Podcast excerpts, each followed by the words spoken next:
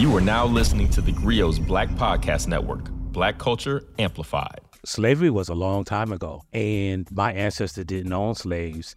And how about the black people who owned slaves? How about the Africans who sold them into slavery? And slavery existed in every society, so why can't black people get over it? Well, if you've heard any of these arguments before, I want to welcome you to the Grio Daily, the only podcast that'll tell you about white people's version of slavery.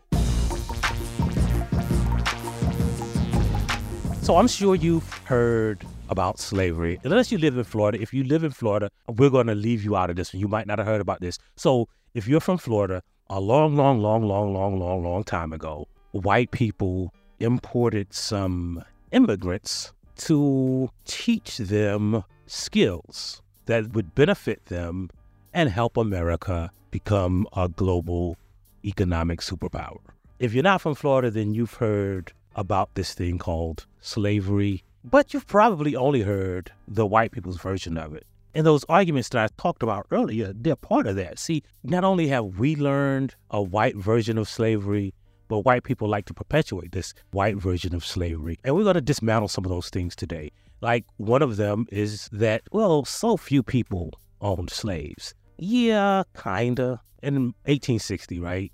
About 1% of white people were slave owners because you have to remember most states had outlawed slavery. In the states that didn't outlaw slavery, it was about 10%. Now, if you include the people who lived in the households that owned slaves, so for instance, like you might not own a car, but your mama and your daddy have a car and you live in a house with three cars. So technically, you're not a car owner, but you benefit from owning cars. Well, the same is true. So, about 30% of households in states that allowed slavery owned human beings. And that is important because those people not only benefited, but they lived in a society that benefited from slavery. So it wasn't just the slave owners who benefited from slavery, right? It was business owners who I know we like to think of slaves as working on plantations, but a lot of slaves were actually like rented out to manufacturers, ship manufacturers, industrialists there were people who owned slaves who didn't own plantations. Their entire industry came from leasing out the work of enslaved people. There were people who were slave traders, people who worked on ships in the slave trade, people who owned stores that sold clothes that were made from cotton that was you was picked by slaves and the free labor made the cotton cheaper which made the shirts cheaper which made a bigger profit for the people who owned the shops, even if they didn't have any ties to slavery. And so, in a sense, everybody in America benefited from living in an economy where the biggest export was the free labor and cotton picked by enslaved people. So every white person in America benefited from slavery. The other thing that you'll hear is, well, black people owned slaves yeah. So there were some black people who owned slaves. 99.5% of slaves were owned by white people. So white people, of all of the enslavers in America, 99.5% were white. And even saying that is a little misleading because a lot of black people who were registered as slave owners weren't necessarily enslavers. Well, what do I mean by that?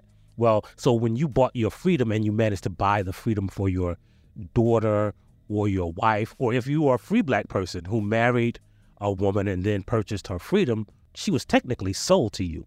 And so you were technically her enslaver, even though you weren't a slave master. So most of the black people who were listed as slave owners were people who had bought their family members, their loved ones out of freedom. They were people who technically owned themselves because they purchased their own freedom.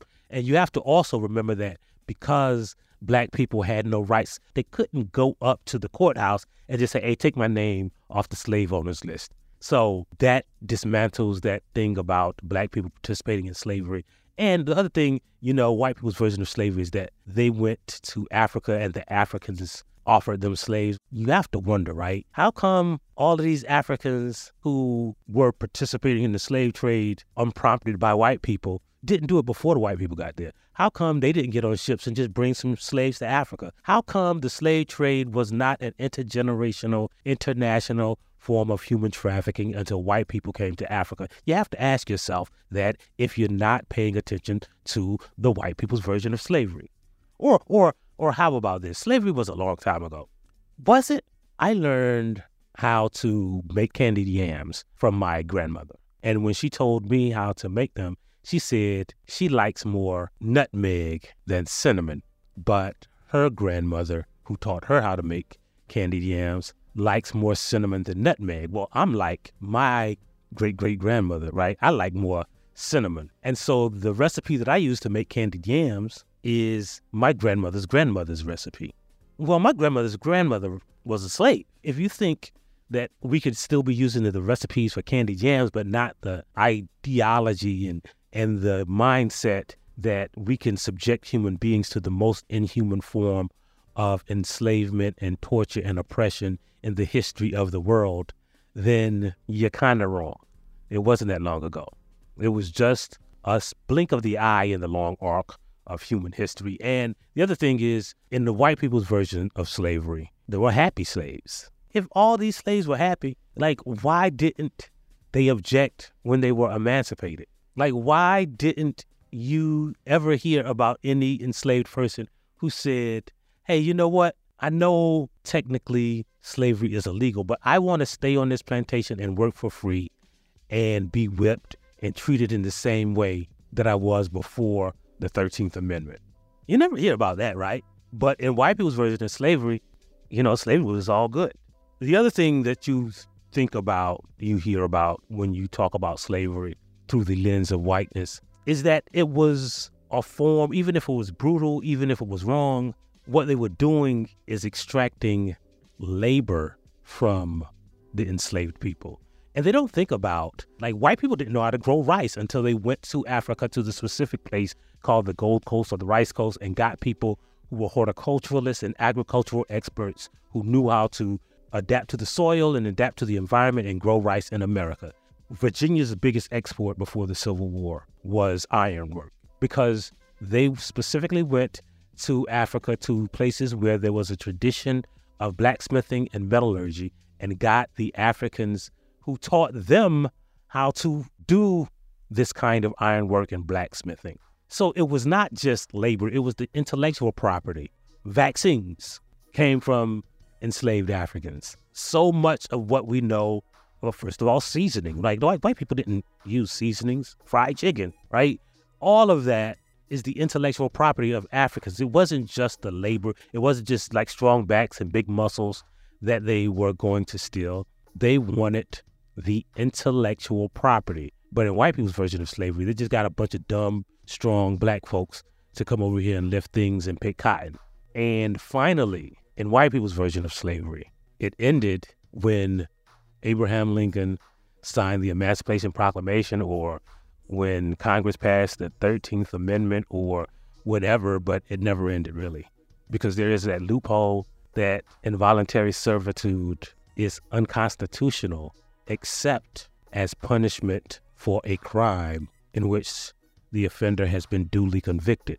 So you can enslave people. They just gave it another name the criminal justice system, mass incarceration. And that's why you have to learn more than white people's version of slavery. That's why you have to read your history books. That's why you have to read a book like Black AF History. And that's why you have to tell a friend about this podcast, download that Grio app, subscribe. And that's why we always leave you with a saying. And today's saying is white people be lying, and their history books do too. If you like what you heard, please give us a five star review, download the Grio app subscribe to the show, and to share it with everyone you know.